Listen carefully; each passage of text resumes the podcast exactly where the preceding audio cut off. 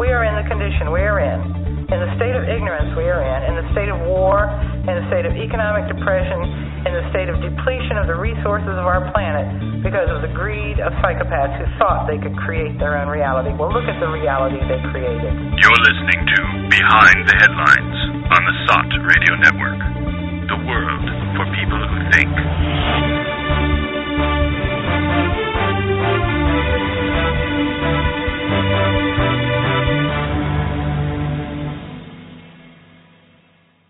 Hi, and welcome to Behind the Headlines on the SOTT Radio Network. Uh, this week, we are broadcasting to you from the internet or the interwebs, as other people uh, like to describe it. As Um, opposed to last week where we were broadcasting from. the interwebs. Oh. Yes, it's the same place every week. You can find us here on the interwebs in that big, scary space. Hi, everybody. That big, scary place. Hi, everybody. That big, scary place called cyberspace, where all truth and all lies exist simultaneously to fry your brain. And I of think course, most of the internet's porn, isn't it? I have no idea, and I have no interest in knowing. So Well, this is it. We live in this tiny little sliver of it, and I think the vast majority of it's either porn or jihadist recruiting uh, Yes. websites. mm, And, uh, hatosphere. By the way, It's not turn- mutually exclusive. no, Maybe there's some jihadist porn websites. Yeah, let's not go there. These days, most of it is actually taken up by uh, Putin bashing by the Western media. At least a good percentage of it is taken up by bashing Russia uh, with increasingly inane and spurious allegations. Uh, the most recent one, well, there's been several, but the most recent one being that from the uh, Pentagon, kind of officially or semi-officially, at least a report that the Pentagon um, solicited from some kind of a psychologist type person in America uh, for a psychological analysis of Putin, and she concluded that he had the disorder known as being a poopy head. Oh, sorry, it, it's he, that he was autistic.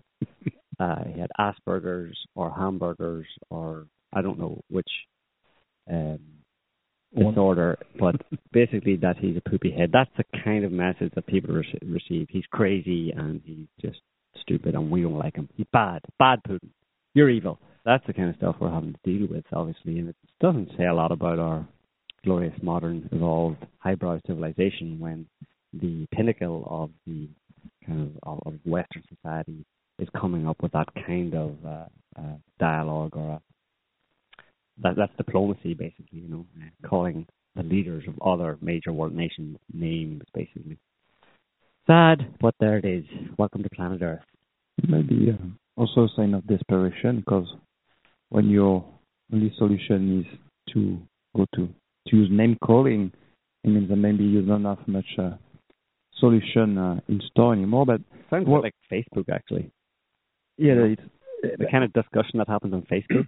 at at the same time, there's been several cases, instances where Western media were exposed to uh, depict Putin in a wrong way, false way.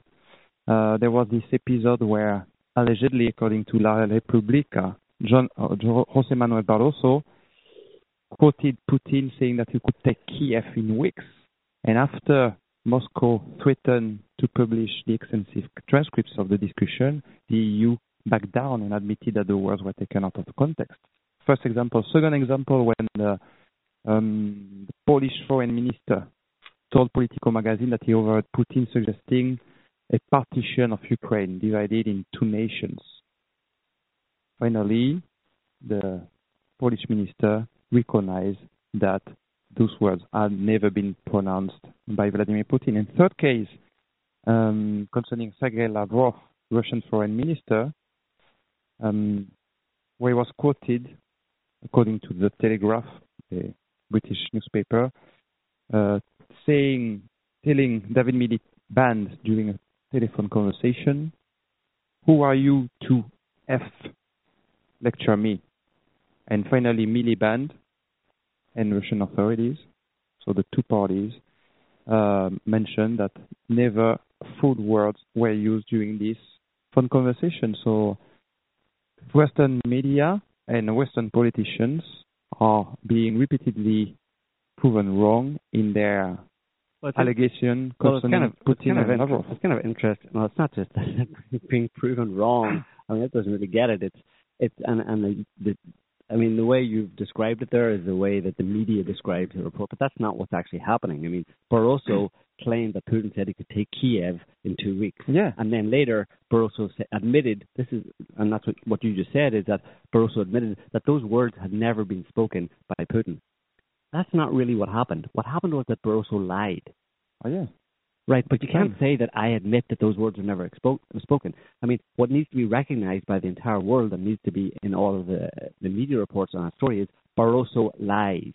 Barroso lied about Putin. Not that he recognized that those words were never. What kind of bullshit is that? it's I mean, really, somebody comes out and lie. I mean, that doesn't happen in in normal human kind of society and civilization. That that that doesn't. That's not the way people characterize things because it's completely.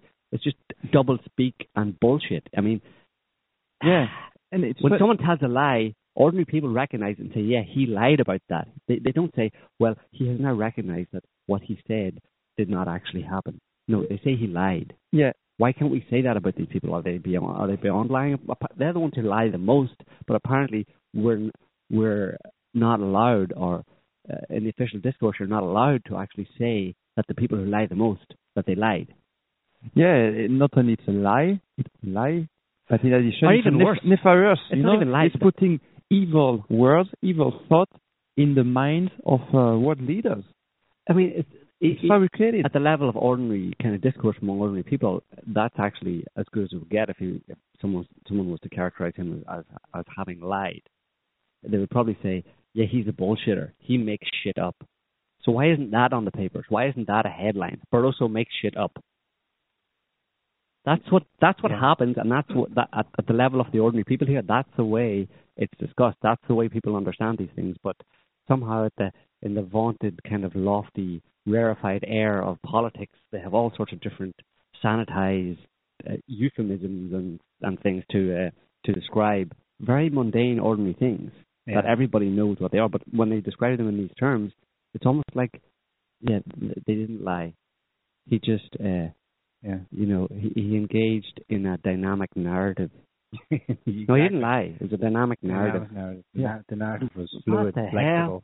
People need a good slap around the They head. You know? they do. That's the problem. They live in this in this bubble, in, in a self-created reality Yeah. where it's make-believe and and it's astounding. I mean, it it has some real world, you know, interaction where John Kerry would say something outrageous, either about Putin personally or about Russia as a whole, and then within the day he's got to meet Lavrov, and you know they do a little yeah. stand together, shake hands in front of the press corps, and everything's la di da fine. Mm, Well, it's not fine. What you just did was outrageous. No, but that's diplomacy. Yeah. That's the whole world of diplomacy, which is two-facedness, uh, you know, backstabbing, you know, and basically scurrilous kind of a, you know, uh, relationship or scurrilous, uh, you know, um, personal relationships or, or attitudes or, or behavior amongst uh, these people, you know. But they all put on a smiley face for the public, you know. They stand in front of the public. Like the other day, Lavrov apparently said to Kerry uh, when he met him, uh, and this is an example of the diplomacy. I mean, you can imagine. I don't know. Does Lavrov really think Kerry's an ass? Uh, maybe he does. But when he meets him, apparently the stuff that's reported that happened, the exchanges between them, include things like where he jokes and says, uh, the kind of pointed jokes. He said that Lavrov mentioned the recent Super Bowl and the somewhere else Patriots. they were beaten by the new. Oh, sorry, we're beaten by the Patriots. Yeah. So, and he said it's good to see. We're always happy when It's good. or- Patriots beat the Hawks. beat Hawks, as And- in Warhawk Right. and Yeah. real Patriots. Yeah, Patriots. And uh, and apparently Kerry said, "Oh yeah, I haven't. I didn't really think about it in that way, but yeah, I suppose you're right." I, I don't think Kerry understood No. his point, but he because he see and he just paused and went, "Okay, I'll take that as a compliment." I don't think he got it. he probably sees himself as a patriot, and the Russians as hawks. It's it's hard it's hard to say. I mean, does he really believe half this bullshit? Someone like John Kerry. is the the problem is that they get into this diplomatic slash world of subterfuge, and maybe they they begin having a clear idea of where what the way they see the world versus all the different kinds of dynamic narratives they're trying to juggle in order to reach a certain end goal. And I think they get lost. They quickly get lost. They they, they no longer have a firm hand on what they thought they saw of the world. No longer sure what the goal was, and all the narratives they keep getting mixed up along the way. Um, you, you rapidly see them end up doing farcical things and, and looking quite insane. Yeah, to be honest. yeah. But for them, it's all sane because, uh, as was reported in 2004 by uh, uh, a few years ago, I think, on an interview in 2004 between Seymour Hersh and some uh, Bush government official. Well, that famous uh, comment from this Bush government official where he talked about them being reality creators and that the rest of us would just be able Yeah. just be left to judici- judiciously study the results of what they do. And by the time we've stu- we're studying what they do, they'll have moved on and created new realities. Hmm. These people actually see themselves because they're so consumed with power and the belief in their own power and their power to shape and change the world. Uh, nothing is really of any consequence consequence to them because they can just change it. No matter what happens, they can change the reality as they see it. Uh, and to a large extent, they are forming. I mean, a lot of effort goes into it with control of the media, etc. But they're forming a reality for the billions of people on this planet, and they are creating facts on the ground all the time uh, that uh, conform to what they want to be the reality. You know, if they want Russia to be evil, they will do something that will, uh, to a large extent, create the appearance that Russia is evil, but also on the ground they will make efforts to actually uh, create a reality, even though it's a manipulated false reality. Essentially, essentially they can uh, create facts, hard facts, um, by, for example, doing something in Russian in Russia's name, or provoking Russia to trying to provoke Russia, and they do this. I've done this with other countries where they provoke other countries to react in a certain way. It's kind of that. Uh, it's niggy job. It's kind of grab me, gotcha, whatever you call it, where uh, you accuse someone of doing something and torment them so much that they act in a way that confirms what you've been accusing them, of uh, uh, all along. You know, you could apply this to Muslims. You know, the, the demonization of Muslims uh, by by the West. You know, um, Uh, well, another classic example recently, John McCain, where you almost you don't really, but you almost feel sorry for the guy when he, uh, you know, strenuously defends America's actions. You know, and, and that we should we should of course arm ISIS, and and he he just dropped that in the middle of this rant, mm-hmm. but he was getting his narrative mixed up because what he meant was we don't want to arm ISIS, we want to defeat ISIS, but we, we want to arm some other moderate rebels. Or Well, whatever. that one. But- that, that one's that one's open to debate. I don't know because sure McCain is like an old goat, and I don't know what's keeping him going. Probably batteries or something at this stage. But he really should be uh, have gone. He, he should be. He should be. they should put him back in his box. He- no, he should be out to pasture. Like I, I, I think I wrote this on Facebook. He should, he should have been gone out to pasture. He's an old goat, and he should have been sent out to pasture. And someone suggested pasture, like in an in a, in a mental asylum. Yeah, well, you know, give him some grass in a in a mental asylum, and he you know that. Or alternatively, to atone for his past, he should be spending his uh, twilight years over in Vietnam, trying to you know reconcile you know what he did in Vietnam and the, the history he had in Vietnam, and we revisit that hole that he that he spent that Putin said he spent several years in, and obviously that would drive anybody insane. That's what should be happening to McCain. But on the thing you're talking about, his comment about ISIS, he said that back in 2000, whatever, um, he said the entire um, what was it, the Joint Security or Committee or whatever, all agreed or all suggested that we should arm ISIS. And he said ISIS. Did he mean the Syrian free the, the, the Syrian rebels or the Free Syrian Army? Because that's quite different, you know. I mean, to mix up ISIS with Free Syrian Army is quite a stretch, you know what I mean? But maybe it's so confused in his head that he doesn't know what's going on. But he there was another thing recently where he said the same thing. I think this was a genuine mistake. I, I presume uh, because he said uh, we need to the, the best way to force Russia to back down over Ukraine is to send lethal uh, aid, uh, weapons to to Moscow. Uh, you know, so I'm assuming he Moscow, Kiev, it's all the same. it's all the same to him. You know, it's just you know, go massive and fix the facts around the policy and get it done. You know, uh, that's what he wants. So it's bizarre, you know. And that's quite a Just the facts, ma'am. Yeah, just the facts. Maybe it, uh, it's uh, Facts are strange things, McCain and people like him. You know, they're, they're kind of malleable, mutable things. You know. it's quite a telling lapsus.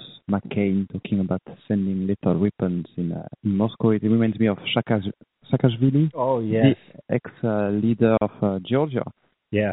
who was removed from power in 2013, who was saying that with some help, some wi- military Oh, help, the- this week Ukraine could take, take over, all Russia. Russia. Invade and, And- take over all Russia. And, and people are like, that's outrageous. He shouldn't be saying this. I'm like, no, get this guy up in front of a camera. Keep him going. Yeah. give him a job in the State Department. I want to hear more. You know, it's just I think it's quite an objective and true reflection on what is going on in the mind of these individuals. What they want is not uh, Crimea or uh, Eastern Ukraine. What they want is control, But that- destroy Russia. Well, they want Moscow. Saakashvili is is uh, cut from a certain cloth, you know, and you see similar types. He's he's a very good example of him, but he's from the same kind of um, ballpark, uh, the same mold as uh, you know the Ukrainian leaders like Yats. Yats and Poroshenko and Turchynov and, and people like that. Uh, they can't really speak uh, publicly about Russia and about what's going on today without coming across like nutbags, you know, because they're so incensed and so rabidly, rabid, full of rabid hatred for Russia, like an irrational, insane hatred for Russia that it comes out in what they say, and they're just you can see it in their face and their expressions. And Saakashvili, like I mean, he he's up in the UN spitting. I know he's uh, talk about spittle fleck rants. Like I mean, Yeah. he just defined the spittle fleck rant. I mean, the whole UN was just covered in slobber, you know, because and he couldn't, and it was just it was all just totally irrational and, and ridiculous nonsense, you know. And, but he gets to stand up there, you know. They're the West, the US allows likes people like people like that to come up and, and say stuff because while they may appear a bit crazy, they don't have anything to lose from it. He's only destroying his own reputation and uh, isolating himself, really, you know, uh, by going too far and uh, appearing as he really is, which is a nutbag. Uh, but at least he'll get in a few digs there that might sway some people. So it's you know the US is on the lose from people like that who they don't have any real interest, anything you know, don't have any strategic investment in those kind of people. They're they're sidelined anyway. And the same is true for Yats and Poroshenko because the US is, isn't interested in any of those people in, in their future careers. You know, the, the, their short term the short term benefits, but the US isn't even interested in Ukraine as a stable country. They're only interested in Ukraine as a way to get at Russia. They don't care what happens to Ukraine as long as they can. Uh, if you if, if Ukraine ends up uh, like a third world nation, as long as it's a European aligned, Western aligned third world nation, they're happy. They don't care if the whole place goes down the tubes and people are starving in the streets. As long as Russia doesn't get it, they're happy. And as long as Russia doesn't even get eastern Ukraine, effectively, as long as there's no independence for eastern Ukraine, they're happy. They can have, they're happy to have, you know, thousands, hundreds of thousands, millions of deaths. It doesn't matter to them, obviously, because they're like they're they're demanding for they're demanding that um weapons, American high tech weapons be sent to a bunch of uh you know, grunts, uh, military grunts in, in, in Ukraine who will just fire them off on anybody and you know, I mean the, the, I mean the Ukrainian army is a joke basically and always has been a joke, you know, it's never it's not really a professional serious army, but they want to give them you know, javelin uh, missiles and all sorts of high tech weapons, and they're just gonna kill people with them. You know, And it, the statement by uh, Saakashvili all the more ridiculous that in 2008 he was the leader of Georgia who tried to get South Ossetia uh, from Russia, and he was backed by the U.S. with mili- U.S. military weapons, and uh, he lost. So you should know that uh, having U.S. military uh, support is not enough to uh, take down Russia. It didn't even get uh, Ossetia. Yep. And right now, Ukraine is backed military by uh, the US, maybe not fully, maybe not totally officially, and uh, it's uh, having defeat after defeat against rebels, which are not a powerful army like the Russian army. Right now, as we are talking, apparently there are 8,000 Ukrainian troops that are surrounded near the village of Debaltsevo in Ukraine. So uh, the situation is tense for the Ukrainian army despite U.S. military support. Yeah, well, Yeah. I mean, I don't know if it's. I mean, that's why the the whole debate right now is whether to actually proper Yeah. support. You know, as in, I mean, they've uh, they've sent a certain amount, but they're talking now about the right kinds of weapons. You know, they probably sent them a bunch of um, you know guns and ammunition, ammunition etc. Um, but nothing in the sense of that would uh, facilitate a full kind of you know war. Missiles, anti-tanks, Yeah, tanks, Tanks. tanks, uh, armored personnel, or Humvees, all the stuff basically that the U.S. used in Iraq. You know, um, so, but it's crazy because I mean, you even have the U.K. Uh, defense minister saying, you know, breaking ranks with the U.S. and saying this is a bad idea. This will simply inflame the situation. Uh, Merkel has already said that. The German defense minister has already said that. France has already said that that it's a bad idea. That it will simply you know, I mean, it's dangerous for Europe. It's dangerous for the European Union to, uh, for the Ukrainian army to be given a full complement of weapons to wage war on eastern Ukraine because the eastern Ukrainians won't back down, and that kind of thing, when it escalates, has the potential to ignite other conflicts. Uh, people who are in, particularly in Eastern Europe, who are maybe sympathetic with uh, Eastern Ukrainians and, and who have um, maybe aspirations towards some kind of independence on their, themselves, like in uh, Moldova, which is right next door to Ukraine, um, small little country, but there's a little kind of potentially breakaway section of that called Transnistria, and they're kind of Russian aligned, and the Russians have mentioned them in the past. And They're still officially communist. Right, They, they Yeah. never. They're still They in up. 1990s. Yeah. and they, I mean, I, there's a question over what whether it's just sane heads have prevailed here in in Europe at least, and they've seen the clear negative potential results of a major conflict in Ukraine, and it's already major because I'll just throw this in here: the official figures uh, from the UN anywhere that 5,000 people have been killed, but there was a, a report from um, German intelligence. German intelligence today that said that that, that those figures are completely unrealistic and more likely it's more likely that 50,000 people have been killed, including between um, combatants, let's call them, soldiers, uh, and civilians. And that kind of rings true because um, we know from a long time ago, really, that uh, many people questioned the official figures on uh, U.S. casualties and just the the amount of people coming back to the U.S. after the invasion of Iraq and the 10-year occupation of Iraq, uh, coming back to the U.S. Um, that were injured, the number of, of injured veterans and the the kind of awareness and the presence and the problem of um, soldiers coming back, U.S. Marines, etc., coming back from Iraq, and the problem that, that was causing within the U.S. in terms of the, the sheer number of them and the post-traumatic stress disorder problem that so many were having, in terms of the number of them were committing suicide, the number that were uh, committing violent acts against their, Their families. Put all that together, and you get a feeling that it was much, much, much bigger in terms of the the casualties and the, the damage that was done to a large number of people, uh, a large number of soldiers in Iraq. So, I mean, I think the official figure is somewhere in the 5,000 for soldiers killed in Iraq over those 10 years. But again, you could probably multiply that at least by about 10, and the number of uh, injured you can probably multiply by about 10 as well. Yeah, authorities, of course, tend to minimize the negative impact of a conflict to gain or preserve public support or what is left of the public support.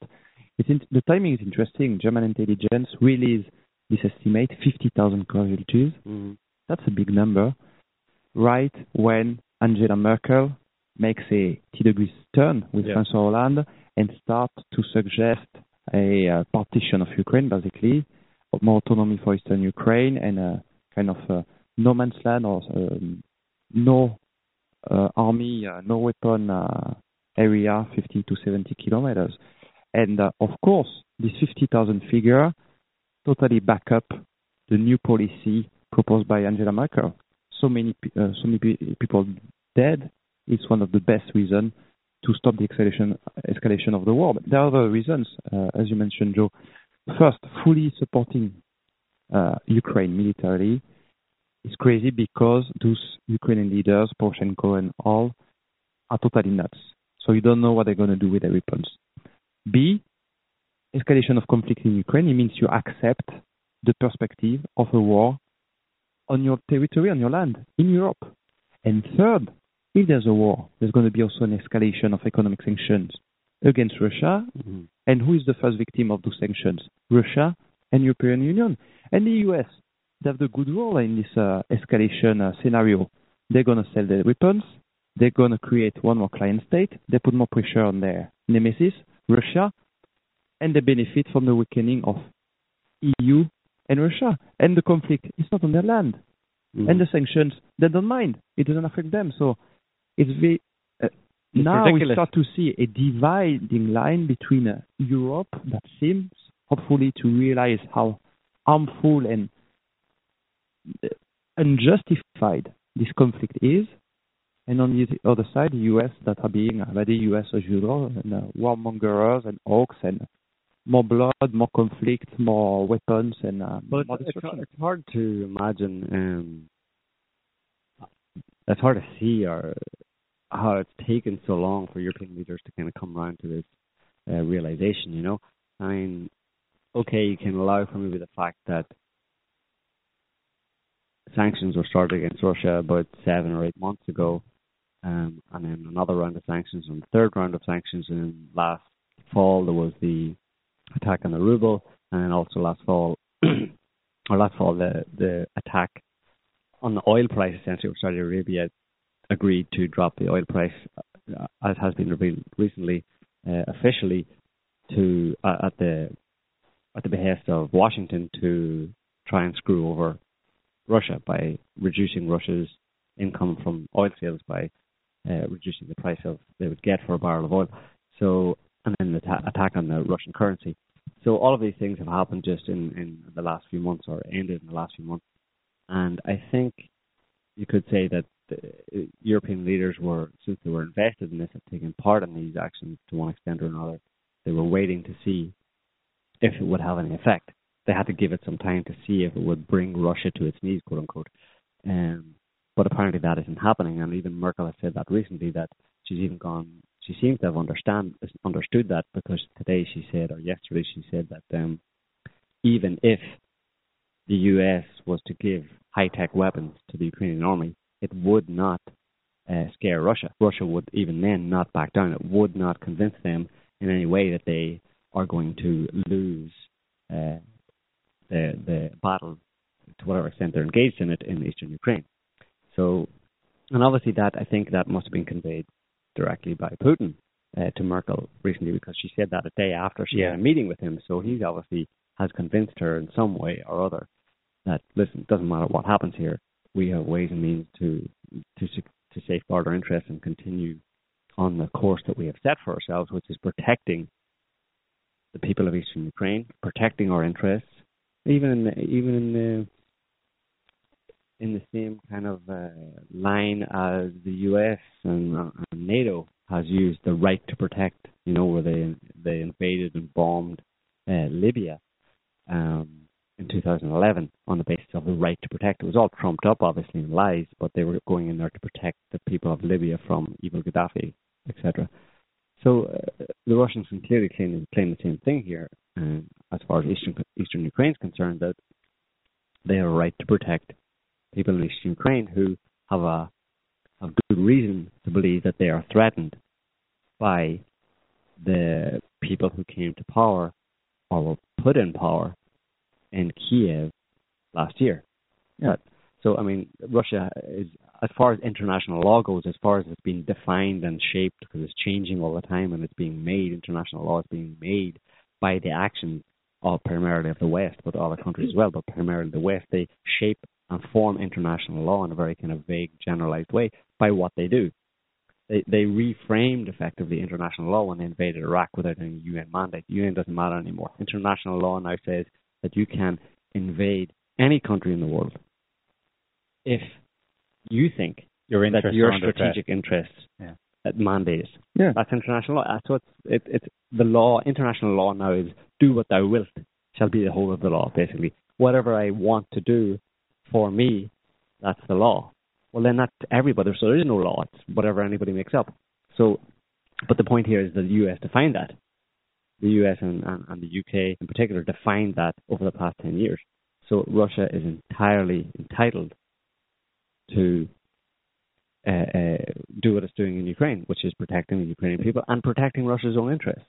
Yeah, and unlike the U.S. in Libya, Russia does not bomb No. civilians in, in Ukraine. They seem obviously dedicated to defending, protecting their interest and uh, uh, Ukrainian citizens. Another illustration of this double standard the level of international law or the United Nations is the what is central to the Charter of uh, the United Nations is the right for self-determination of the people. And that was what claimed in 1919 Kosovo in order to destroy Yugoslavia. And uh, everybody agreed at the time, okay, self-determination, fine, Kosovo wants to be independent, let's give them independency and le- let's bomb uh, Yugoslavia. But now that Crimean people did exactly the same, a referendum, self-determination, want to be autonomous, the US are, are reacting just the opposite way to what they did in Kosovo. Yeah. So it's obviously mind-boggling. It's, it's, well, it's hypocrisy and stuff, but that's the problem. The problem is that there's no longer any law that dictates what people can and can't do, and people, even if there is, well, there, but no one's adhering to them anymore. So what it, in that scenario where no one adheres to the actual laws, what you have is what we're seeing today in the world is that you simply have competing factions shouting, trying to shout each other down, or, or engaging in a propaganda war to convince the population of who is right and who gets to do what. And, and, and that's what it is. It's a propaganda war. And the propaganda war is, is effectively the law. Well, whoever wins the propaganda war or can make the, the strongest argument and has the means to kind of, you know, back it up and do what they want to do, uh, they're the ones that law is then defined by, by that essentially, you know. So it's it's Yeah. a shouting match. It's a, it's a it's a you know it's like a cat fight. It's a That's it's a- exactly it's a bar bar brawl basically, you know. it's exactly what George Soros said recently. We have until April, a couple of months, to um, create solidify the appearance of our version of events. Otherwise, Putin's going to win the information war. He's talking in par- partially about the real effects, like the actual uh, military battles taking place on the ground, but Mm. it's really only kind of a Part of a gentle, a, a Mhm. touching point for this much bigger propaganda war. But we have until April to make Putin bad Yeah. and accept it as such. But he's deluded Yeah. because I mean he's on the wrong side. Maybe he doesn't realize it because he thinks he can create his own reality because he's got enough money, he's got enough billions in the bank to try and create a reality. But he doesn't realize that it's not just about financing propaganda and putting um, information out there that argues for your for your case and argues your case. Uh, the people like Soros and, and Washington and the West have an extra problem, which is that they find themselves on the wrong side of the line of truth versus lies. Putin and Russia don't need as much resources as Soros and Washington. They don't they don't have as much resources as, as they do, but uh, they don't need it because they have truth on their side, and that is a big player in terms of convincing people because it's much it's very difficult. It's it's still very difficult to convince people of an egregious lie that it's the truth. You know, all Putin has to say is, or Lavrov has to come out and say, well, you know, and talk sense. And it's very easy to talk to talk sense and put it plainly because that's kind of self-evident and it appeals to a, a logic in, in ordinary people. You know, like, well, yeah, I suppose that would make kind of make sense. Yeah, I mean, if like you were saying, Pierre, if, if Kosovo was allowed to be independent, then so should uh, Crimea or Eastern Ukraine, and that's all they have to say, and cite a precedent and say, well, you allowed you allowed it to happen before, so why can't it happen here? But comparatively, the West has to come up with all sorts of convoluted, twisting, and manipulative narratives that ultimately don't ring true, ultimately sound like lies and bullshit. So they have to put an awful lot of energy into catapulting their propaganda over and over again to try and convince people that black is white, basically. And there's another factor. There's been such an accumulation of lies over decades, and lies are bigger and bigger. There's such a, an internal inconsistency in the West narrative that right now they have to defend exact opposite. it's uh, what Niall was mentioning about, or, or you Joe about the ISIS, supporting ISIS. Right now, the position of the U.S. doesn't make sense at all. On one side, they fund ISIS. On the other side, they fight Syria regime, Al-Assad, who is fighting ISIS. Mhm. It's uh, what side are they? They Although uh, what, was the line of thinking? What was the policy? What was the consistency? It, it doesn't make sense anymore. So, and I think that's why the, the dumbing down of the nation is more and more necessary as well. To uh, Well, the dumbing down has been going on for a long time. Yeah. It's now after decades of dumbing down, particularly of in the US, but also in, in Europe, depending on, on the country. It's after a long process of doing that that now they feel they can pass off these egregious bullshit lies Yeah. uh, to the people and have them accepted because people have been trained and conditioned not to think and think in very simple black and white terms, good and bad. You know, us versus them. You know, America versus terrorist type thing. And I mean, there was a video that uh, like uh, Adam Kokesh, uh, he's a former Marine in Iraq, and he has a history of going around. He's got he's involved with various different groups in the U.S., but he, uh, you know, kind of freedom and liberty and libertarian. And I don't know what he is, but basically he makes videos on the web, and he made a recent one where he stood outside a movie theater as people were coming out or having seen um, the Sniper uh, movie, um, American Sniper, about this uh, America's Deadliest Sniper that's been in the news recently, and he just engages the people who who came out of it, out of watching the movie, in conversation and asked them what they thought, and then questions them and challenges them a little bit on their on their statements, you know, and uh, it's actually painful to watch the people uh, being subjected to just a minimal amount of kind of critical thinking uh, and challenging of their beliefs of what they've just said. You know, so they say, yeah, well, he was a hero because he was protecting Americans. He was protecting the the homeland against evil terrorists. So this guy Adam Kokesh says, okay, but in the movie you saw these people uh, that he was shooting. Uh, one of them was a woman and her child. And uh, so he asked him about that, and he says, so they were on their homeland, right? Iraq was their homeland, and uh, I mean, American, the snipers and the American troops were in that country, uh, invading it, and it, it was the Iraqis' homeland. So these people who were fighting back, as you saw in the movie in Iraq, don't you think they were protecting their homeland? And there's always this kind of like, uh, yeah. So, and he, and he said, so you think that the sniper was a hero because he was protecting his, homeland against, you know, people uh, who, who wanted to attack his homeland?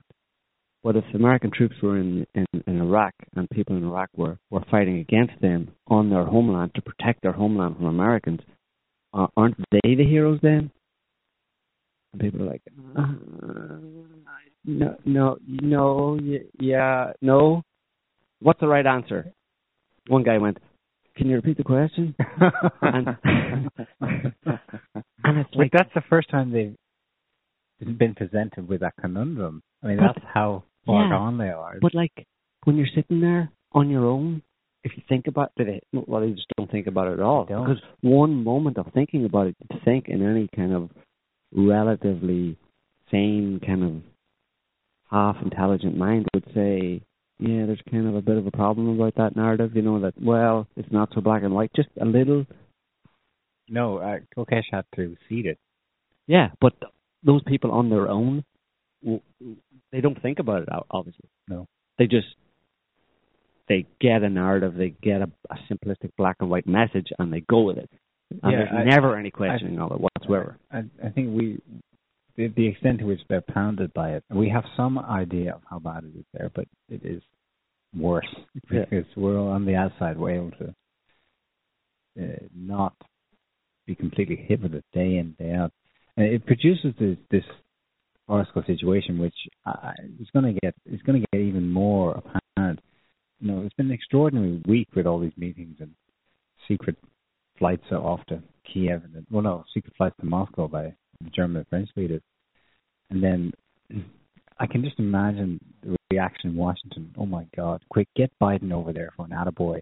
Biden comes to Brussels and he starts making relatively toned down statements than he would have been saying back to a U.S. audience, Mm. but they still stand out as stark raving mad. Mm.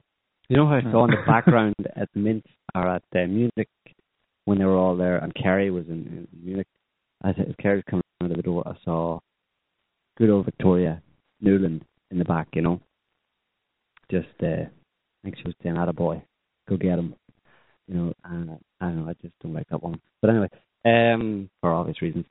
But Uh, yeah, the question is, I mean, Sarkozy's come out, former French president before the current French president, Sarkozy, who was known as President Bling Bling, who liked a holiday in America. They call him the American here in France. Right, uh, Sarkozy, the American, uh, who liked a holiday in the U.S. and hang out with the Connecticut uh, clique and go on uh, yacht and boat rides and stuff and wear stars and stripes boxer shorts and eat donuts and drink Coca-Cola and McDonald's. Ronald, Holy okay, whatever that was. So um,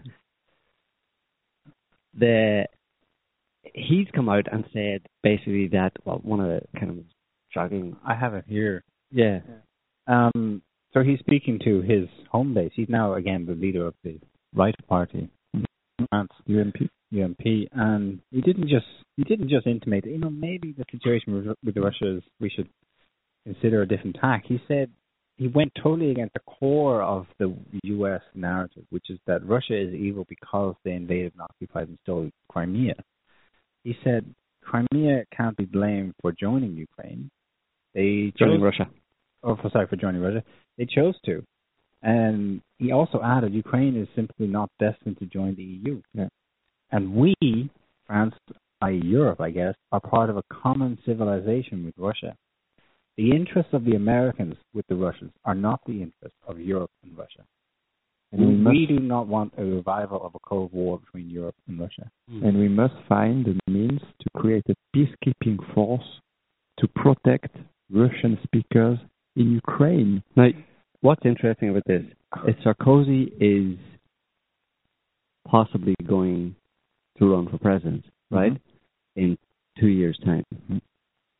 He is making the statement, which is just, you know, there's a gulf between that statement, what he just said, uh, compared to the U.S. angle. The U.S. kind of warmongering, you know, ramp it up, throw throw fuel on the fire type thing. But in France, like in the US, there is certain groups that support presidential candidates, and to some extent, without which you would have a hard time being president.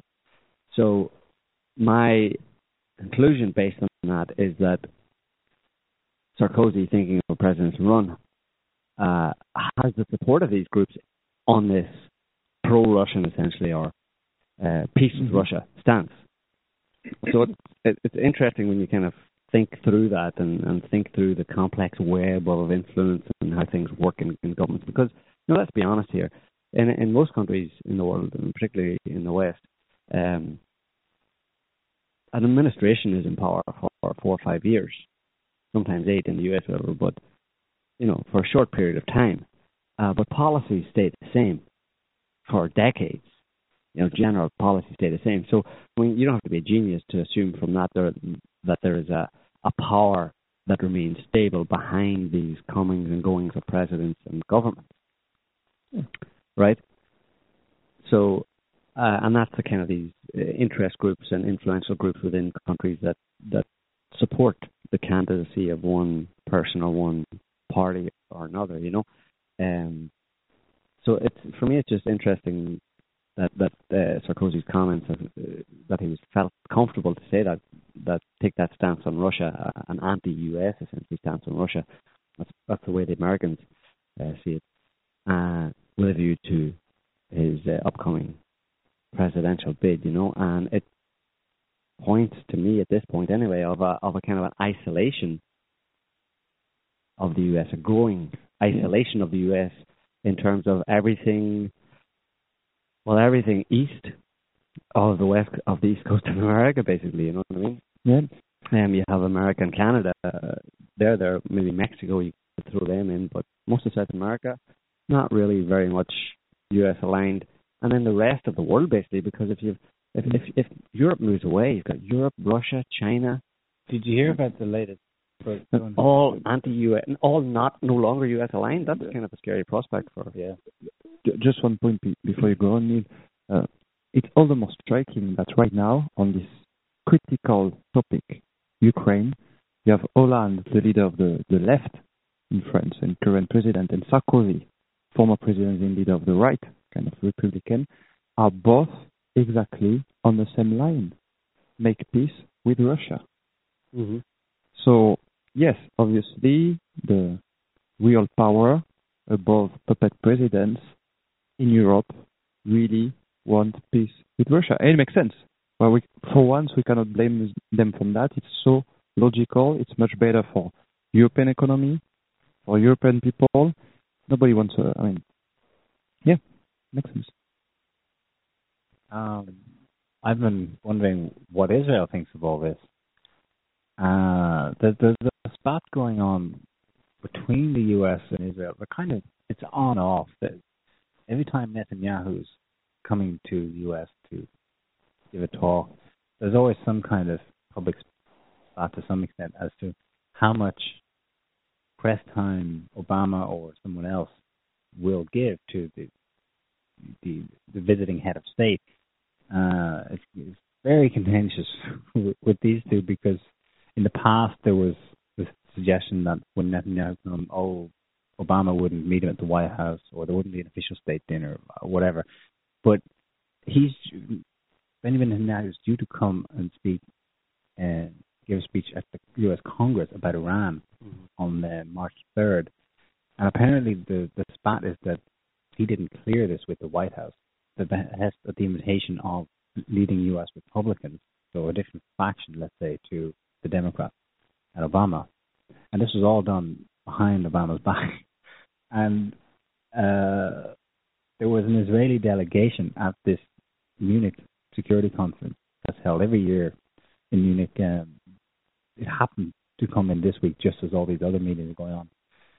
And the Israeli delegation was not from the Israeli government, it was from the Israeli opposition. They're having elections in Israel yeah. in mid March. And I was scanning through the Israeli press, and uh, somebody there is pissed off that Biden and Kerry made a point of meeting them, opposition. Yeah. Uh, his name is Herzog. He's actually the son or grandson of the famous Chaim Herzog, who was former president of Israel. So I, I, I think there's another another element, a big element to here as to, you know, gauging which way the wind is blowing. The the, uh, the, Israelis and the American, they might. Uh, I mean, Israel could easily realign as well. It's very true. I think in Israel, for Israel, the days of Netanyahu are, are counted. Um, that's the first point. What is interesting is the, the analogy between what happened with the uh, Netanyahu visit in, uh, in the US and what happened recently in France. Because during this march organized on the 11th of January uh, 2015, after the, the, shooting in Charlie Hebdo, Netanyahu has not been invited by François Hollande. So again, Netanyahu somehow managed to access powers that are above presidents, obviously, because he ended up being part of the march. Not only that, he was in the first rank in the middle. He was the, the central character, and uh, and also.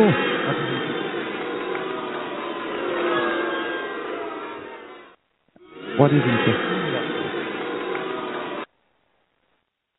These uh, impromptu meetings between European leaders and Putin in Moscow uh, already happened at the end of last year. Remember Hollande on his way back from uh, a journey, I don't remember where, stopped in Moscow. It was not planned, met Putin, and after the meeting with Putin, advocated for freezing or even canceling the economic sanctions against Russia. And then this Charlie Hebdo event happened.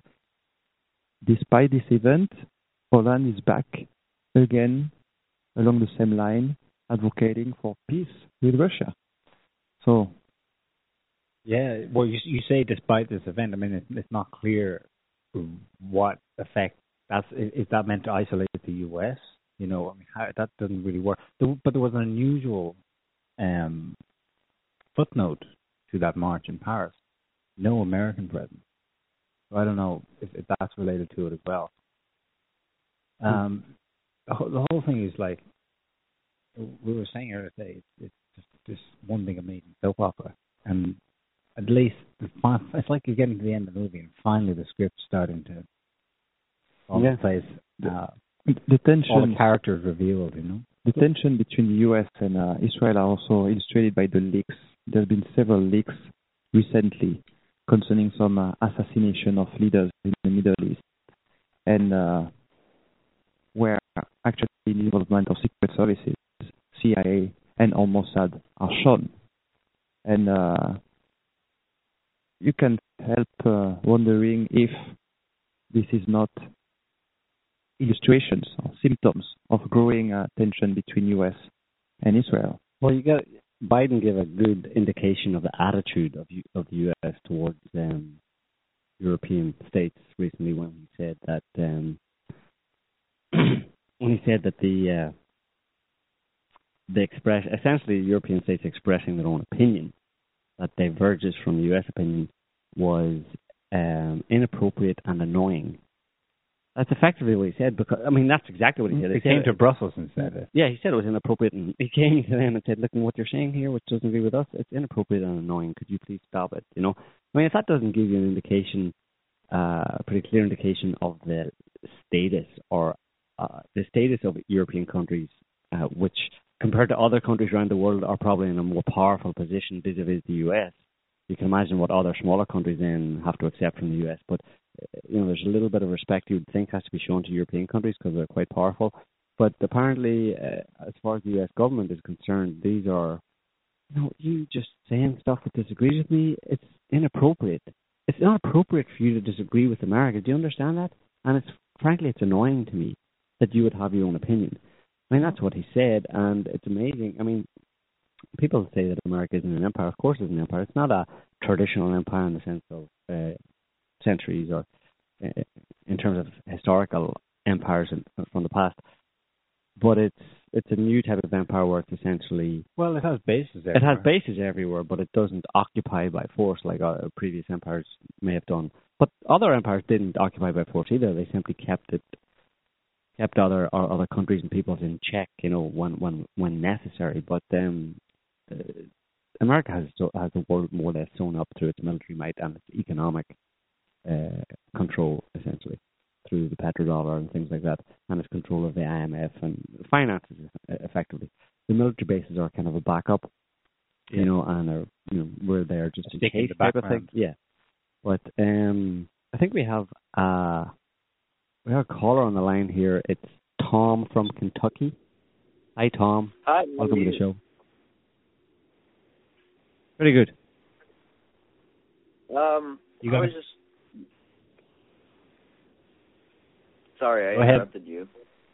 Oh, No, no, wait. I was just saying that I was uh wondering if you guys uh I I mean I just popped in a few seconds ago and I've been reading what you guys are talking and I've been listening a little bit to what you guys have been talking about and I've been reading your description and stuff. I was just wondering what you guys think about, you know, uh the climate change and what America and if America should be leading um should be the leading role into stopping climate change or not. Help or help subside it, you know. Joe, were you able to hear any of that? I'm afraid Yeah, it's yeah. very choppy on us there. Yeah. Tom. Um. Will we ask him to repeat his question? Yeah. Can you guys hear me? Can you can you repeat that, Tom? Um I was wondering what you guys think uh, about climate change. I was thinking that uh America I was wondering if you think America should be like the leading country uh to help stop climate change.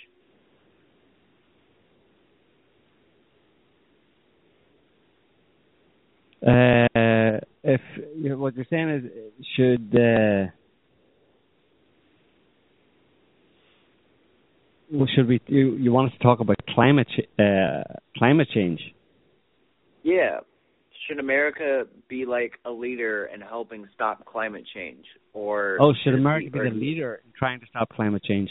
Well, the thing is, America can't do anything about climate change because climate change is a natural phenomenon. It's it's part of a natural cycle. Um, it may have some indirect relationship with uh, things going on on the planet, but this planet changes. Now, the climate on this planet changes and has changed repeatedly in the past, over and over again. Uh, you know, largely, you know, um, largely detached, let's say, from anything that human beings are are doing directly. I'm talking here about CO2 in the atmosphere, and you know, the idea of human human created uh, global warming, etc. That's not really a consideration because if you look at the historical record, uh, CO2 in the atmosphere has been as high or higher than it is today uh, on on several occasions when there was no industrial output, and there have been ice ages and you know change, dramatic changes in the climate uh, uh, in the in the distant past and in the not too distant past as well. Again, pre prior to the industrial revolution. So this, I mean, anybody who looks at it just objectively without any bias comes to the conclusion that these kind of things happen over and over again. You know, the, periodically the climate goes into a kind of a chaotic spiral or a chaotic cycle where it basically shifts. You know, and I mean, some people say that that. Uh, one of the things that it shifts into in the northern hemisphere anyway is into a kind of a, a new ice age or a mini ice age where the, where you know you have a, a spreading uh, uh, of the ice sheets south uh, and in other parts of the world then as part of that process you get um, you know a lot of other kind of weird climate and weird climate phenomenon weird weird weather phenomenon going on. So i mean yeah, the go. The answer, the answer is no. The answer is no because it can't because it has nothing to do with it. You know, um, the U.S. government cannot do anything. No government in the world can do anything to stop what's happening with the climate today because it happens naturally. It's part of the, the planet. The planet has a will of its own essentially, and it, and we are not so important or not so special where we can, uh, where we are either responsible for anything that's happening uh, vis-a-vis climate or that we can do anything about it. I mean, that's just delusions of grandeur, if you ask me. Maybe to give you some figures so we can see how anthropic uh, man-made activity is irrelevant in the grand scheme of climate change. Man-made CO2 is 3% of total CO2 in the atmosphere. So 97% is natural, volcanoes, ocean release, etc., etc. 3% of CO2 is man-made. But CO2, all the CO2, natural and man-made, is only 5% of greenhouse gases.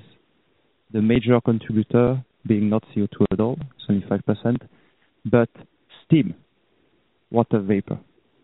So man-made global warming is not true, it is a myth. And uh, therefore we can answer your question, uh, US doesn't have to lead the fight against uh, global warming or climate change because uh, it has nothing to do with uh, political affairs. It's not changeable. Uh, I I'm sorry, I didn't hear you. You were kind of choppy there. Okay. Well, basically, no is the answer because it can't do anything about it. It's a natural function of uh, the the planet and the way the planet operates, and you know, I mean, we can get into an indirect correlation between uh, human activity on the planet and climate, but it's not direct. It's not CO two led. It's it's something else. But uh, man, uh, that's a bit too complicated for for right now. Okay. I also have one more question, and then I'll uh, then you guys can let me go. Um, Okay. Okay. There's this really there's this really controversial game, video game out there, and the only reason why I'm asking saying this is because you know I'm playing I'm playing one I'm kind of playing one and listening at the same time. I just um, I like to multitask.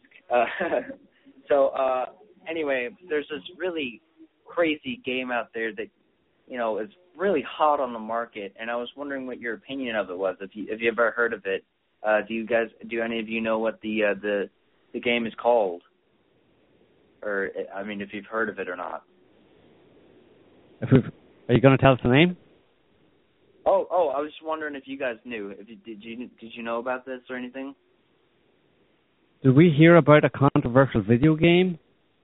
Yeah, yeah, yeah, yeah, No. yeah, yeah. Like, oh, okay. Well, it's this really crazy game, and you should look it up. It's it's very controversial. Uh, a lot of the the Islam world is very offended by it. It's uh, you know, that's one of the reasons like Charlie Hebdo was attacked because they glorified this video game, and it has a ton of violence, and it's just I, I don't I don't know. It seems it seems kind of silly to get angry over it, but it's uh this game is called Battletoads, and it's it's just awful. It's a very terrible video game and includes rape and violence and just it condones it all. It's awful. I don't know I don't know why it's on the market, but all the kids are loving it, man. They're all going down. You get to kill Jesus Christ in that game. It's crazy that, you know, this game Yeah. would come out and I'm sorry that I'm sorry if I'm ranting, but you know, fucking Battletoads. I mean, Well, Battletoads kill Jesus. Yeah, I mean that's a, that's a good description of uh, the state of our society right now. And uh, Tom, I would recommend you stop playing video games if you play them, and you should tell all your friends to stop playing those kind of video games as well because they just kind of fry your brain and they turn you into a zombie. You know. Find something better I'm allowed to to be a faggot if I want to. I'm allowed to be a fag if I want to. I'm allowed to play video games. All right, it's not, You can it's play. my right. You can play video games what you want. In fact, you should go and play one right now. Okay. Thanks. Bye. So anyway, that was Tom, and he had a lot of interesting things to say. Obviously, uh, Battletoads and killing Jesus. Yep, that's what people should be doing. Boy, that escalated quickly. that's I mean, it. that Escalation. really got out of hand fast. Yeah, it's got a bit on hand. I'm glad we have a bye bye button there because uh, why why is someone like that listening to this show? I have no idea.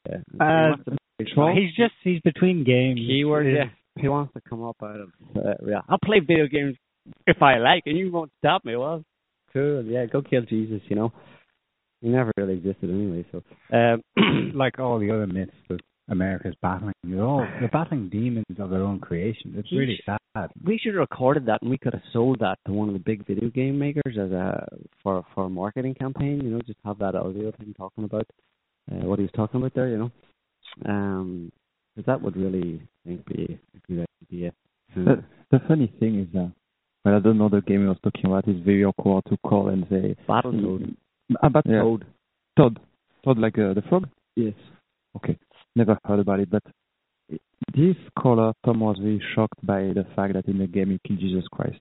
All right, but when you look at most of the other games called one-person shooter, First person shooter. first-person shooter, the scenario is quite similar. You have those, all those weapons, and you keep killing uh, Muslims and civilians or whatever, Yeah. and uh, it's okay. But if you call, uh, if you kill Jesus Christ, that's well, not that right. really bad. Yeah.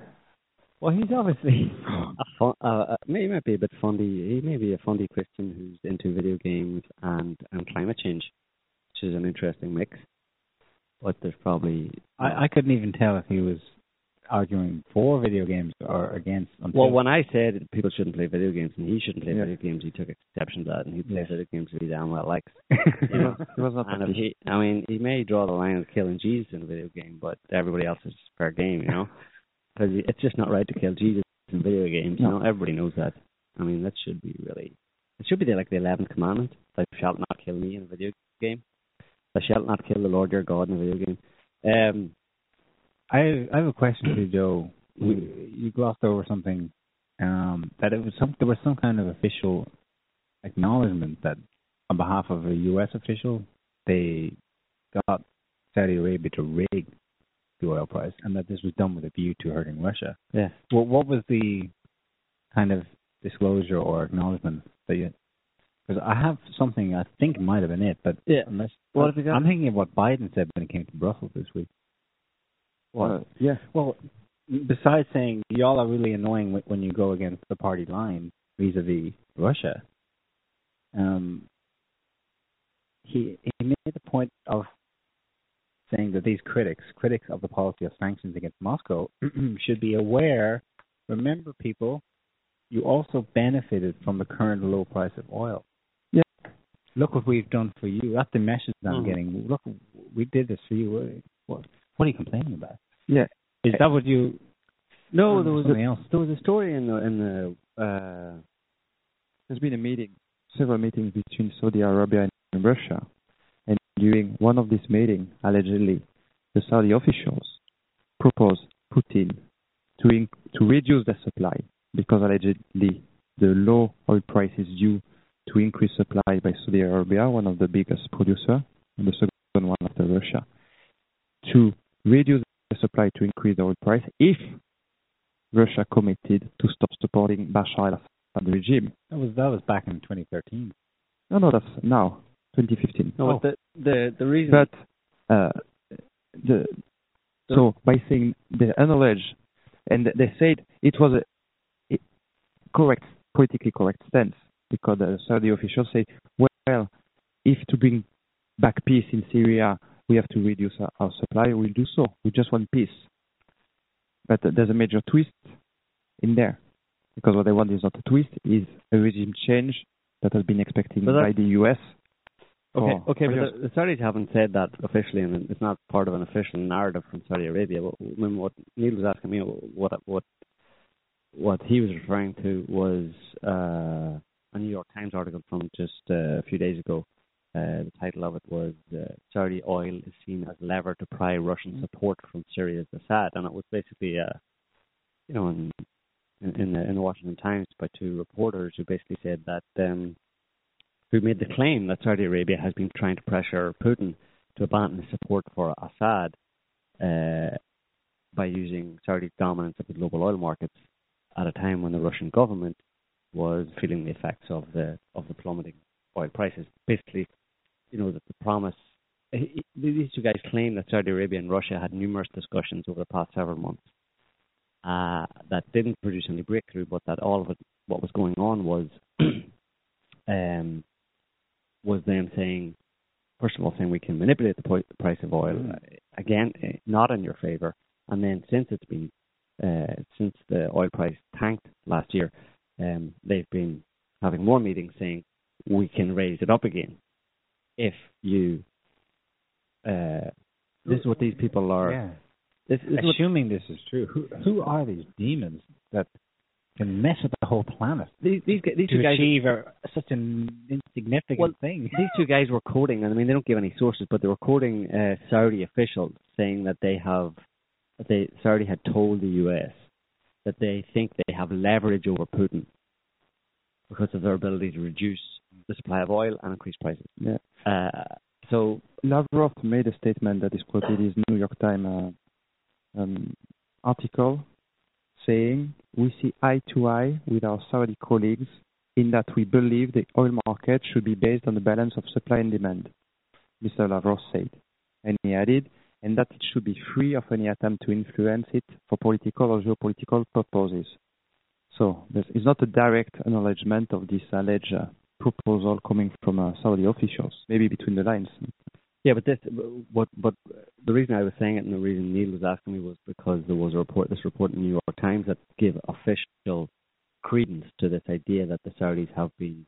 Uh, I mean, it's been talked about for for quite a, since it happened. It's, it's and then last dismissed October. as a conspiracy theory. Exactly, but conspiracy theory now is on the pages of the New York Times by two, you know, well-known Right. uh, journalists saying that, and that they're quoting Saudi diplomats Yeah. and um, political officials in the U.S. who speak on condition of ano- anon- anonymity. Um, Right. that basically, you know, and the official line is if we can, like Pierre was saying, if we can bring peace in Syria, this is what Saudi officials said, if we can bring peace in Syria, I don't see, or sorry, this is what an American official said. He said, if we can, if oil can serve to bring peace in Syria, I don't see how Saudi Arabia would back away from trying to reach a deal.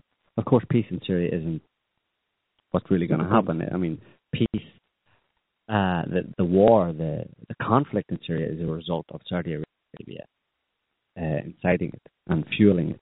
And now they're saying we can bring peace, but we want Russia to stop preventing us from achieving what we set out to achieve by igniting the conflict and killing 200,000 people, which was get rid of Assad.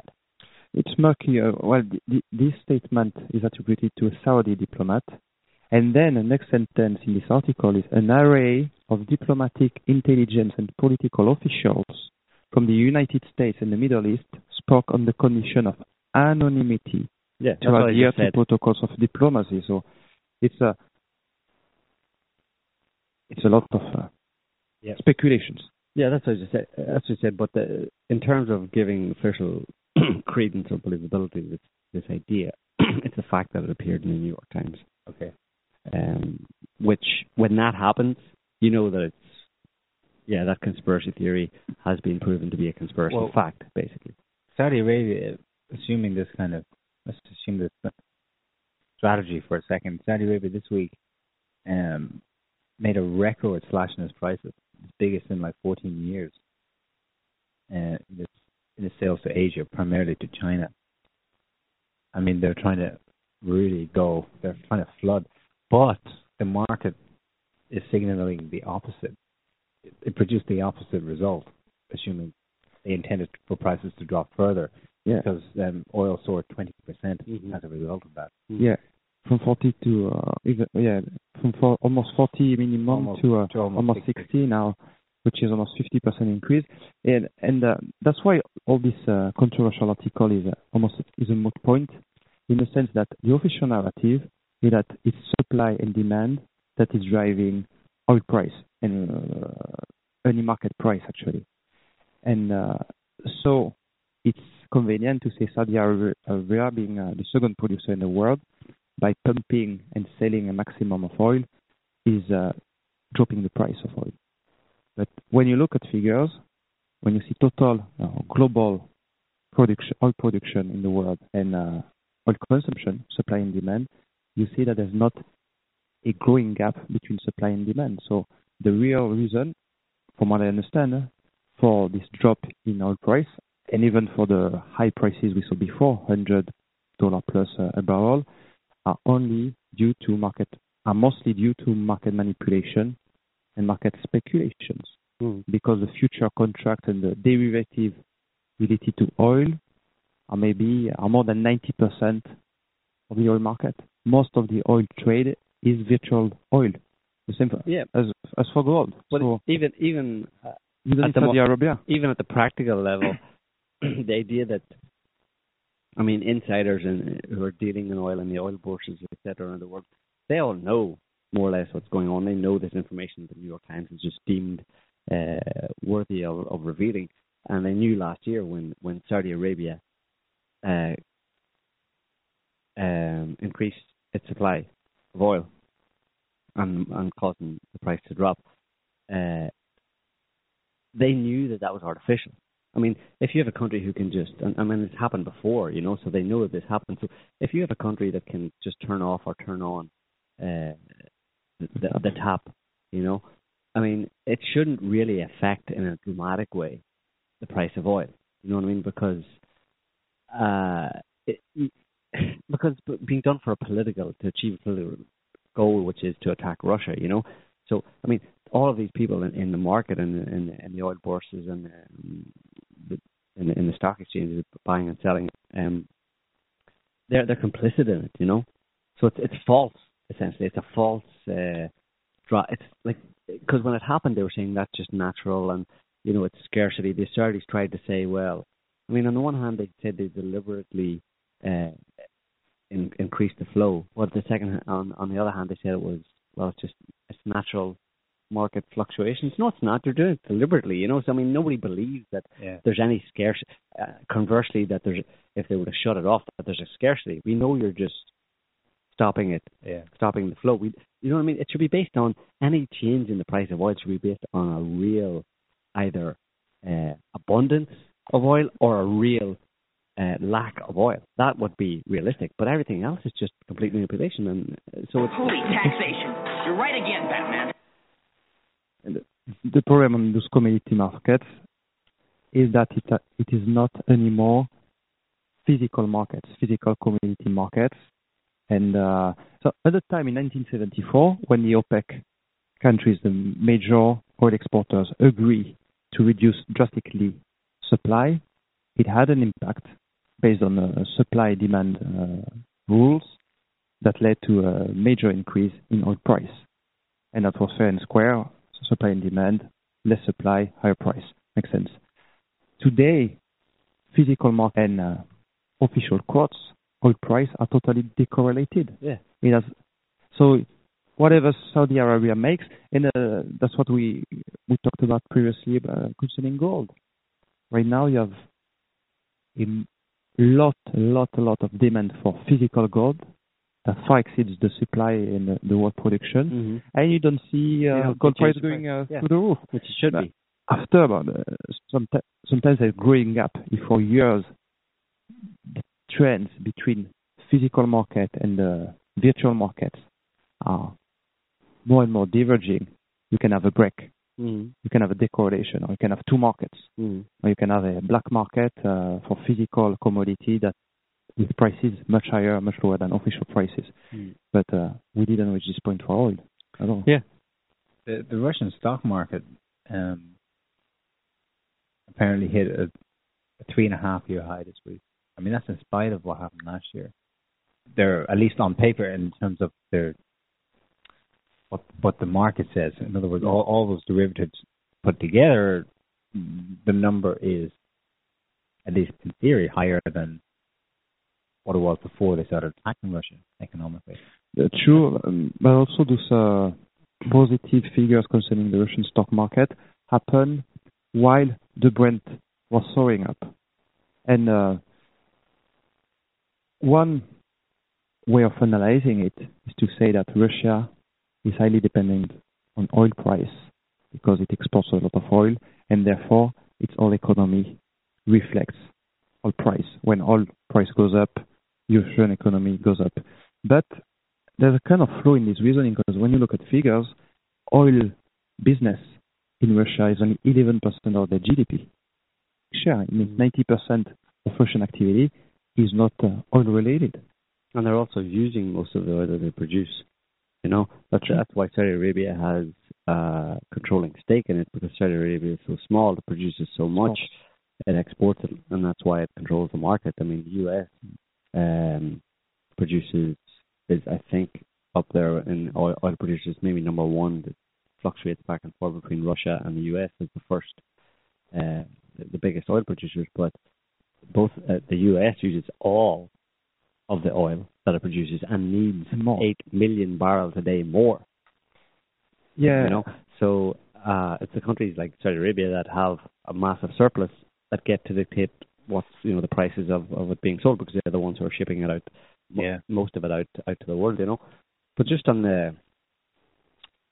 I, I meant to say I was started to say something earlier on about this turnaround where this flurry of diplomatic BS activity uh, over Ukraine with Merkel Hollande, etc., going to Germany and going to Russia and planning more talks next week, etc. I was wondering what has motivated that. You know, what I mean, we don't want to get into because we're not into conspiracy theories, right? We're straight up Just the facts, man. just the facts, man. So, um, it would be nice to think that they had all suddenly realized that it was a really bad idea with this specter of the U.S., you know, dropping uh, cargo plane full, cargo planes full of weapons uh, to Kiev and having them go crazy in eastern Ukraine and really ignite a war that the European uh, leaders have said, okay, this is a bad idea and we're this is the line that we're drawing, we can't. We're going to break ranks with the U.S. over this. We, we're going to disagree, even if it annoys Joe Biden, and it's inappropriate to him. but um, I wonder if uh, something else hasn't been said, you know, by Putin. I mean, obviously Putin has said a lot in terms of what Merkel said. You know that it's not going to phase us. You can give all the weapons you want to Kiev, but I'm not going to I'm not going to back down. He might have said we're going to take care of the problem in Ukraine ourselves. You left it with no choice. Exactly, yeah, that that we are willing, and he basically threw the steering wheel uh, out the window type thing in the game of chicken. He said, you know, listen, I may not have made it uh, clear in the past, but you know, we're willing to do whatever is necessary here. We're not going to back down.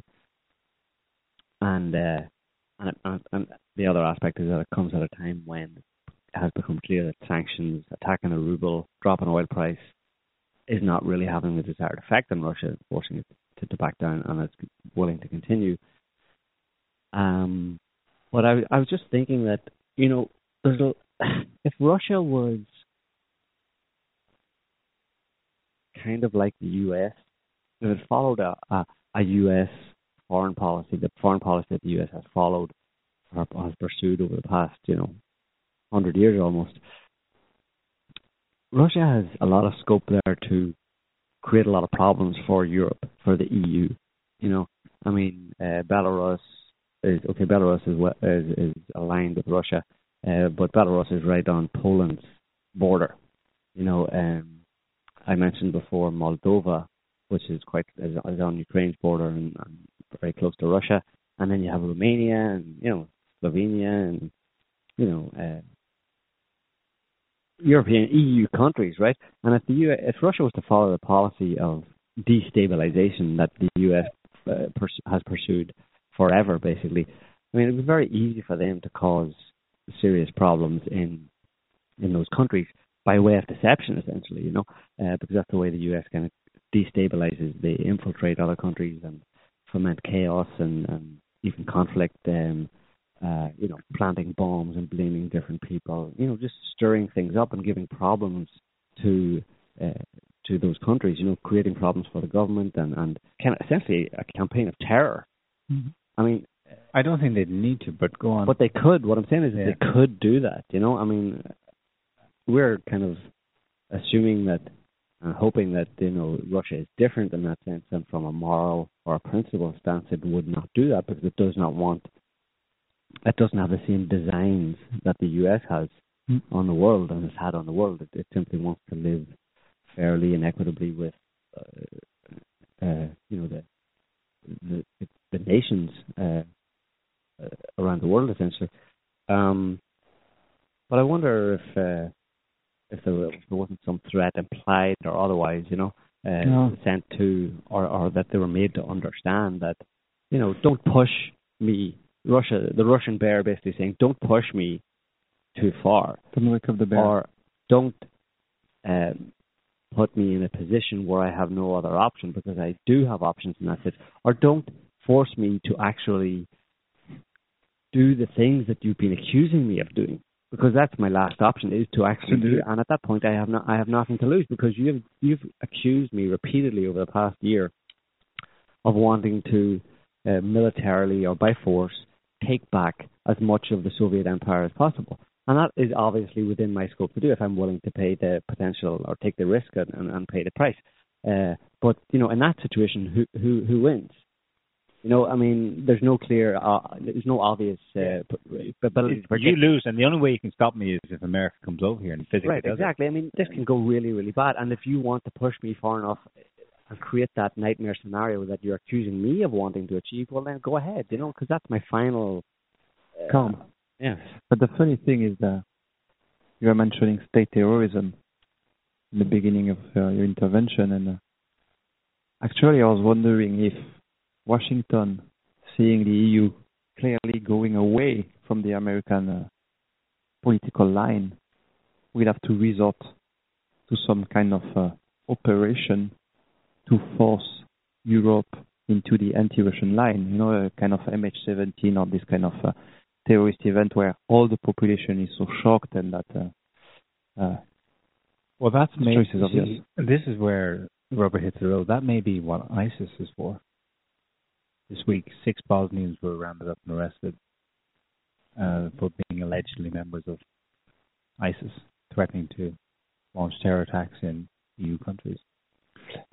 but do you because right now the the narrative is uh, is about those uh, jihadists Mm-hmm. Muslim population jihadists coming back to Europe and uh, Mhm. bombing their own country but when they need something that is more specifically target politically at Russia to demonize Russia and to justify uh, a military intervention in, in Ukraine. MH17 like some kind of event like that to, uh, to uh, so the population is prime and ripe to I- support a military intervention in, in Ukraine because uh, Washington is getting really uh, isolated Yeah, but they can't politically. They can't uh, realistically engage in, a- in, a, in a military intervention in, in Ukraine or in because that would I mean that would involve Russia. I mean they'd be pushing it to the point of war with Russia. I don't think I any of them are willing to go there. The U.S. might be, but the EU is not, and the U.S. can't do that on its own. I think it needs EU support for that, and primarily French and German support because other smaller EU states are subservient to France and Germany, uh, particularly from an economic point of view. I mean, they follow the the, the dictates of of the, central EU, Brussels, you know, Germany, France. Oh, Um, well, they're starting to rebel in a big way, Who? and that's probably playing straight into this crisis as well. who they, Greece. well, but that's yeah, but I mean the ones that would be breaking know, news that- warmongers, you know. Yeah. It, it's it's Isn't there some breaking news on Greece? They've said um, Yeah. up yours. Yeah, they basically said they're not going to ask for an extension of the No. uh, IMF. Uh, They're going to start basically issuing their own money again. yeah, they're kind of going it alone that it hasn't worked and it, it's obviously not going to work, and they're not going to. They're not going to continue with this kind of austerity. You know, here's lots of money, but you know, eviscerate your social security system. They're going to effectively go their own. And I think this is the realm of leverage Russia has. Well, that's that's the other aspect. There's very there's lots of different kind of uh, influences being exerted here, or you know, pressure being exerted. We just mentioned a few of them, and that's another one. Greece has is making noises that it's not playing the game anymore, and Russia is courting Greece. You know, I said we're we're ready to offer any loans that you need on favorable terms. You know, we'll help you economically, whatever. Uh, the new uh, Greek government has said, well, we're looking to our EU partners which is a kind of a, a smart thing to do, you know, in that situation, because everybody knows that Russia has made this offer, and the Greeks are saying no, but we'll we'll work with the EU on this basis or on these terms, you know, and everybody knows there's a backup option for us with Russia, and Merkel and co are like, oh my god, you know, um, and the other aspect is the the the South Stream, the new South Stream pipeline, and this shows some kind of uh, Forward thinking. well foresight on the part of the Russians in terms of um, they did this a few months ago where they ditched the the Bulgaria route because Bulgaria was capitulating to EU pressure to sanction Russia and you know, drop the South Stream pipeline through uh, Bulgaria. so the Russians went, okay, fine, we'll put it through Turkey next door then, and um, then through Greece because Turkey has a land border with Greece, and there may it seems that there may have been possible there may have been some foresight to where the just recent Greek elections were going to go several months ago uh, in the Kremlin. Um, so you know you have basically Turkey, The who- Kremlin has been funding opposition parties right, deep in Western Europe. So right, and Tur- Turkey is like uh, you know making not very nice noises about the EU and saying you know basically you're you're a white man's club and you you know you think of Muslims as second class citizens and if you don't give us EU membership right now, uh, screw you basically. And Russia is now putting this pipeline through Turkey, which provides gas to Western Europe, and now Greece is kind of is, is departing the scene, departing looking east rather than west, and. uh so you'd have Turkey, which would be fundamentally aligned with Russia, at least from a from a gas perspective, and also Greece, because the pipeline would be going to Greece. So you'd have Russia, Yeah. Russian gas and South Stream coming through Turkey and Greece, two countries that are looking towards Russia more than towards the EU, and they get to dictate all the terms and prices and everything Yeah. on vital gas from Russia. I mean, the EU has played this really, really badly. Like, I mean, it's been so feckless and ridiculous, and Yeah. such a lack of fo- the foresight that the Russians have shown, which is one of the aspects of of psychopathy, right? Of ponerize, ponerization, where uh, essentially psychopaths who who you know our reality creators can change everything to the way they want it at any moment and forget about the future. Don't look down the line. Don't perceive the results of their actions because they say they're inconsequential. Because we can change anything whenever we want. If we make a mistake, we'll just lie and change things, and it'll be all good. But it doesn't apparently work out that way. It's, it's not over.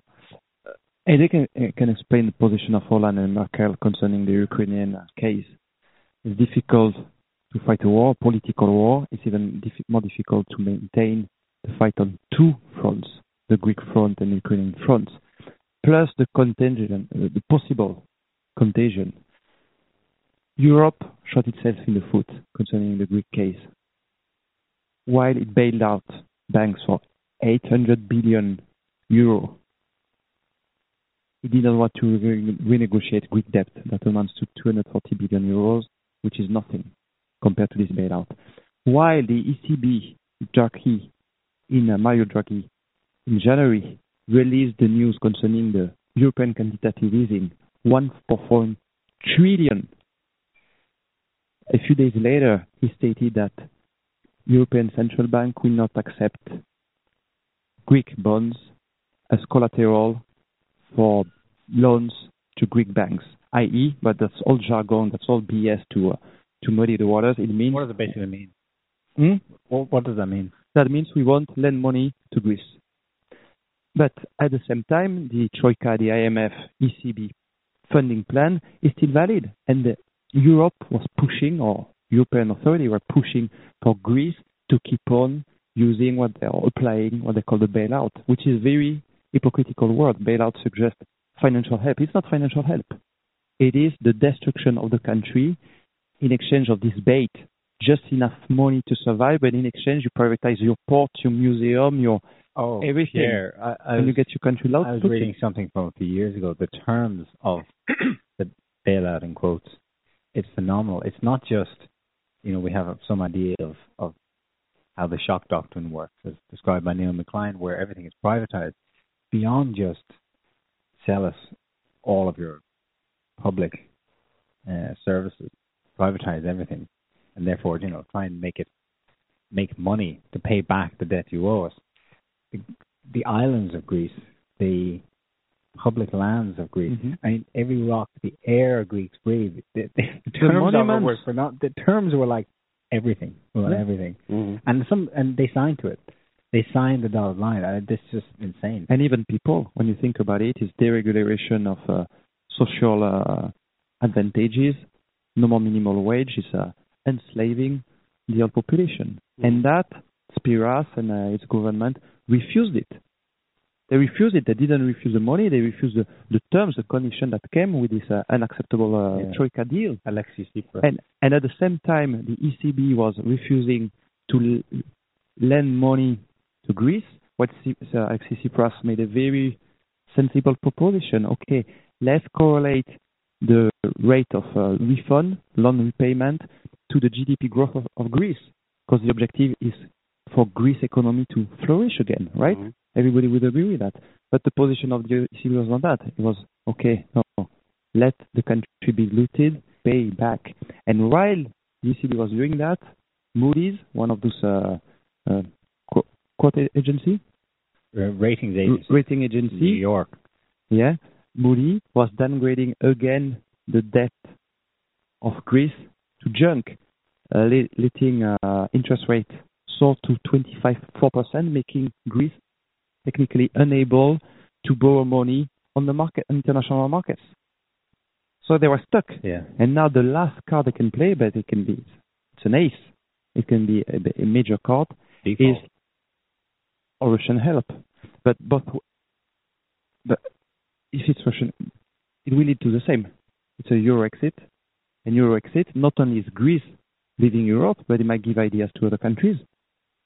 Yeah. Some countries are very close situation, like uh, Spain uh, with Podemos, but even France with Marine Le Pen, with his uh, what they call uh, euphemistically a Eurosceptic, or maybe Ireland, uh, Italy. Many countries have a growing political body and a population thinking about uh, that Europe is great. It's destructive actually for the It's- country. It's disgraceful. Goldman Sachs got Greece into this mess, and the head of the European Central Bank, Mario Draghi, is an ex-Goldman Sachs executive. It's just like they think they have it all stitched up. There's actually, uh, you know, you were mentioning trillions here, and once you get into trillions, people's eyes tend to glaze over because they've no conception of what that means. Well, anyway, someone did a, a study to try and gauge a kind of a global figure for total world debt. The, the global debt level is higher than all the total GDP put together. It's yeah, more than higher. 119 It's 200. it's 200, 200%. 200 trillion, which means we all owe someone No. more than can possibly produce. No, well, we all owe it to ourselves. It's ridiculous. The whole concept of debt at that level is ridiculous because uh, it's all the countries of the world owe uh, 75, 80, whatever, 90 trillion it is to themselves. 200 trillion. No, it's not that much. Yeah. 200 the debt. World record. debt- Heavens World rec- Murgatroyd! Well, there's government debt and personal debt as well. There's two, there's Yeah, different private uh, and public pri- debt. private and public debt. Yeah, I think I think uh, public debt is maybe a bit less, but it's I think recently public debt exceeded exceeded the GDP of of countries. But Yeah. uh, someone was saying that. I mean, and it kind of makes sense because I mean the question's always asked, who do you owe this to?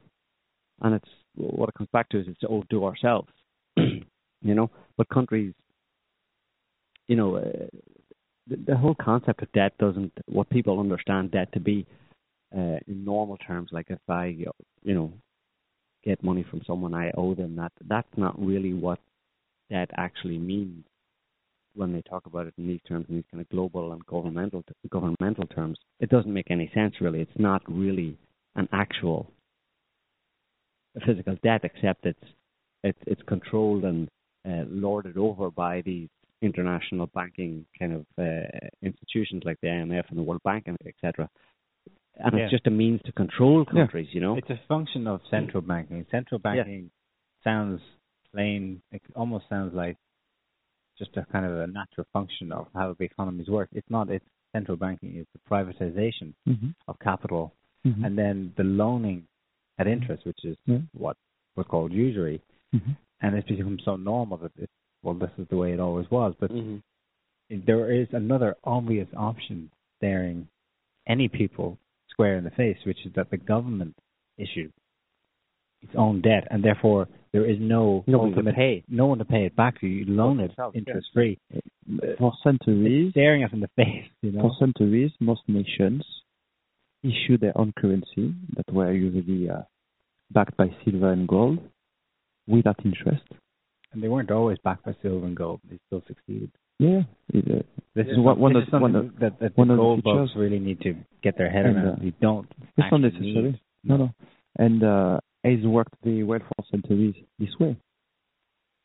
So this uh, privatization of uh, capital, and it's not only privatization; it's uh, the end result is uh, enslavement of nation and people to uh, the ones who create money and lend it. Create funny money and lend it. Uh, fiat, hmm? fiat, fiat money. But the whole Greek thing is interesting because it made me think of Plato, you know, and uh, and his republic. no, uh, one of his, His cave. one of his later dialogues, you know, um, called Critias, where he talks about um, where he has this dialogue uh, with these personages about um, Atlantis, nine thousand Go years prior to, uh, yeah, prior to his era, talking about Atlantis and that um, Atlantis was this wonderful civilization, etc. It was outside of the Pillars of Hercules, which some people think is the Straits of Gibraltar. You know, so Mm. it was basically where America is today, and that was Atlantis, but it was an empire like America is today, and that uh, eventually a war was fought, uh, and it was the Greeks who, uh, you know, decisively or eventually defeated Atlantis and prevented them from enslaving all the peoples of the Mediterranean. Uh, and I just thought it was an interesting uh, possible uh, replay, Rerun. replay or uh, of a dynamic, let's say, but it would be quite closely, quite close uh, replay if if Greece was to actually be, not that Greece would you know going to come out and say the word or anything, but that it would be the Yeah. the the domino that begins that causes some kind of a Well, Collapse. collapse here. on an earlier show, I said, um, I'm not sure to what extent this angle of the new Russian pipeline going to the Greek-Turkish border would would work as a kind of a uh, a new kind of anchor of, of, of the power, division of power in Europe because of the natural enmity between Greeks and Turks.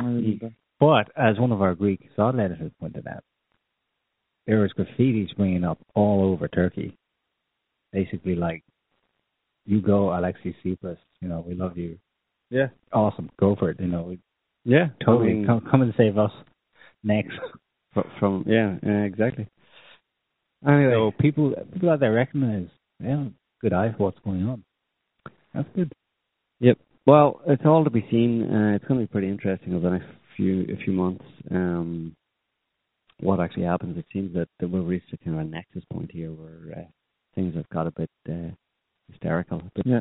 a bit dangerous. It's accelerating. Huh? Yeah.